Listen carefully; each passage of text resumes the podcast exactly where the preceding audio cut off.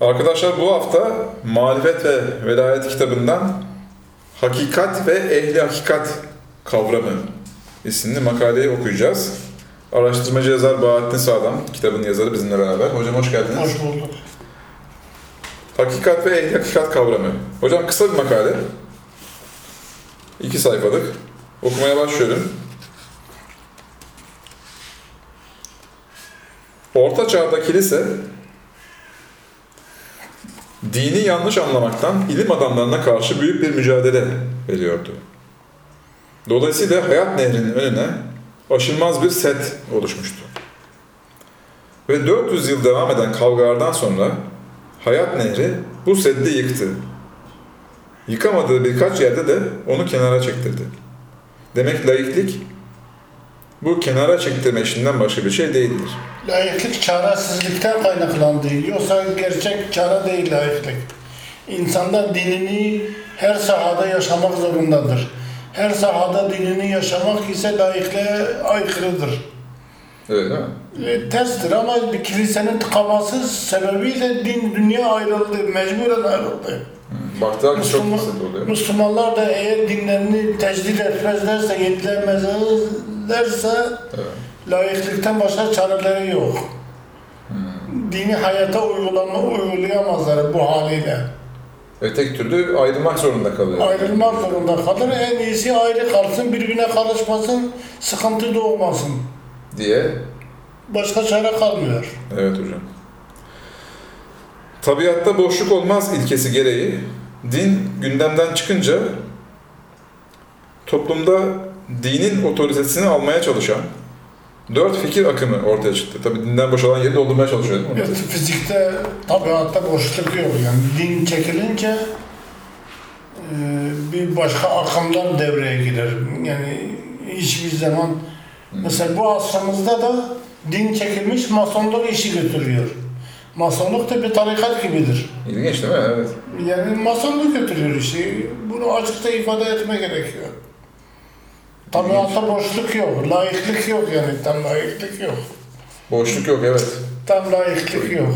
Bu da ilmi bir gerçek, gerçek değil mi? Boşluğun olmaması. Başka çare yok çünkü mutlaka birisi işin başına geçecek, yürütecek. Evet hocam. Bu dört fikir akımını sırayla okuyorum. Buyurun. A. Materyalizm. Git sonra komünizm oldu, Bu ona dönüştü değil mi? ona dönüştü. B. İspiritizm yani ruhçuluk. Irkçılık. C. Naturalizm yani tabiatperestlik. Tabiatçılık. D. Bilimle dini, madde ile manayı, ruh ile bedeni bir gören ve onları birleştiren gerçekçiler yani realistler veya gerçeği arayanlar. Dört tane fikir akımı. Bu yolda başarılı olmayanlar ise gerçeği arayanlar yolunda başarılı Onların- nihilist olmuş. Bunların Osmanlıca ismi Hakikiyundu. Hmm. Bunlar her sahada gerçekliği, realizmi savundular. Hatta romanda bile realizm diye bir akım var. Öyle değil mi? Evet. Romanı bile hayali istemiyor. Bilimsel olsun, gerçeklere uygun olsun diye bir hakikiyun diye bir akım oluştu. Ama maalesef o kalmadı bu- bugün. Onu yakalayamayanlar da şey nihilist olmuş gerçekten? İşte ya materyalist oluyor, ya ispiritizmacı oluyor, ya naturalist oluyor. Hmm, ilginç. Bilindiği gibi 150-200 yıl boyunca Avrupa'da ortaya çıkan bütün akımlar şöyle veya böyle Osmanlı topraklarında bir yansıma buluyordu. Evet bizde de bu dört akımın temsilcileri 150 yıldır var.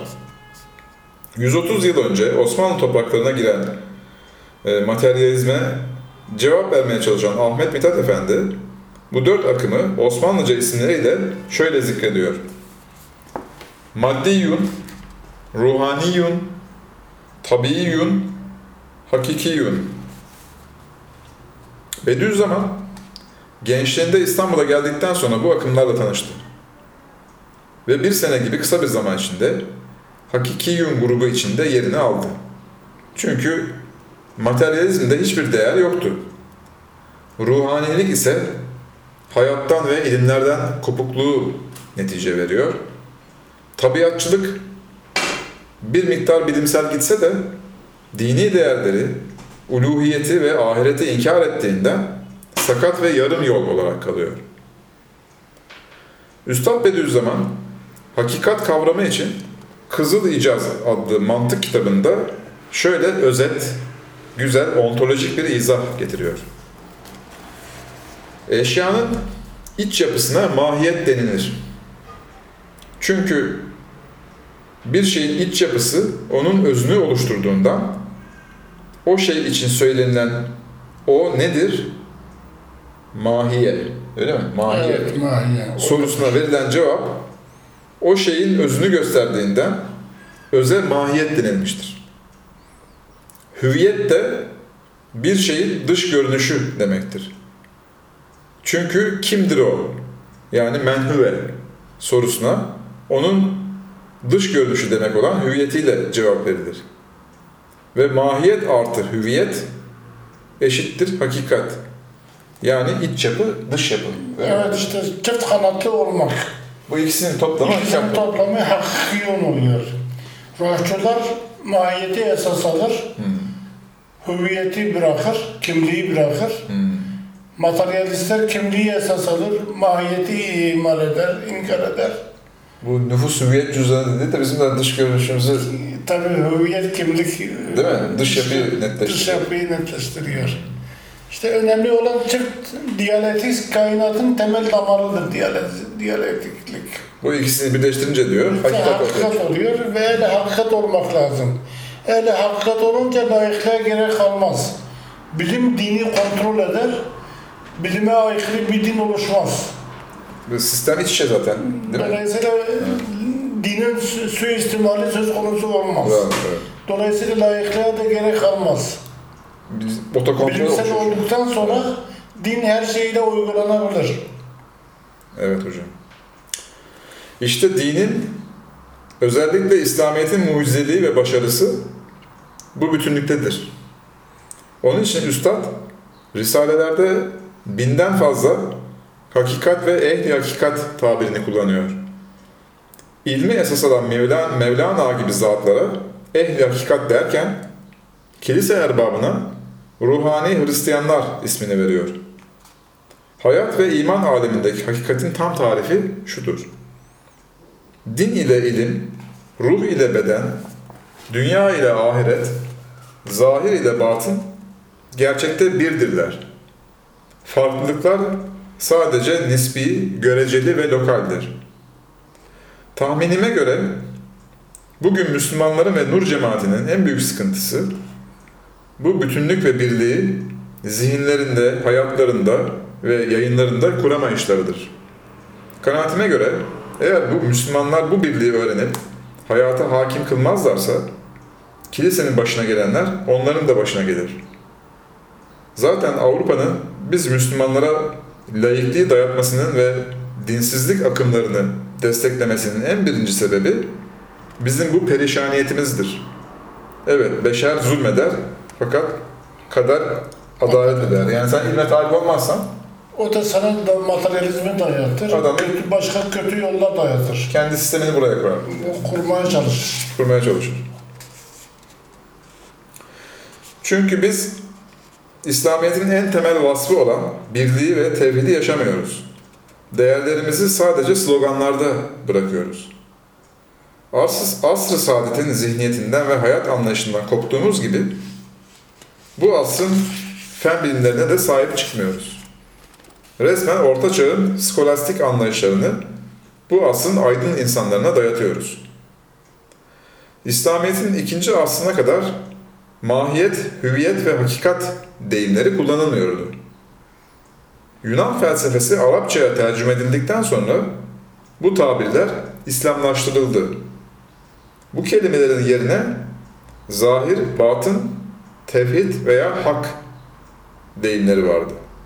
Yer yer İslam ve Hanif kelimeleri bu bütünlük ve birlik manasında kullanılıyordu. Sırat-ı müstakim ve tevhid manasında olan bu çizginin iki ucu ise zahiri yönü ve şeriatı esas alan Yahudilik ile ruhu ve özü esas alan Hristiyanlık idi. Bediüzzaman birçok risalede hakikati bulamayanların sofestai ve abesiyun yani absütçüler fırkasına dahil olmak zorunda kalacaklarını söylüyor. Evet dengeli olunmadığı zaman, çift kanatlı olunmadığı zaman hayatı bir bütün olarak, bilimlerle dini bir bütün olarak beraber kullanamadığımız zaman abesyon oluruz. Yani her şeyi absürt görürüz. Anlamsız. Vardı absürt anlamsız görüyor. Yani Çünkü anlam çıkmıyor öbür tarzda yollarda. O da anarşiyi doğru. O da anarşizmi doğurur. Çöküntüyü doğurur daha doğrusu. Evet. Nitekim bu çağımızda dindarların da aşırı derecede dünyacı olmalarının sebebi samimiyetsizlik veya hıyanet değildir. Hayatın, ilimlerin ve bütün varlığın ruhu ve bilinci olan bu canlı birlik hakikatini bilemeyişleri veya onu yaşamayı beceremeyişleridir. Evet becerememektendir. Bundan kaynaklanıyor. Yoksa din hak değildir, din batıldır, din bozuk bir şeydir değil. Bütünlük kaybolmuş. O Dindeki bütünlük kaybolmuş. bütünlüğü okumak lazım. Bütünlüğü yaşamak lazım. Yaşamak. Sadece okumak da yetmiyor. Yaşamak lazım. Evet hocam.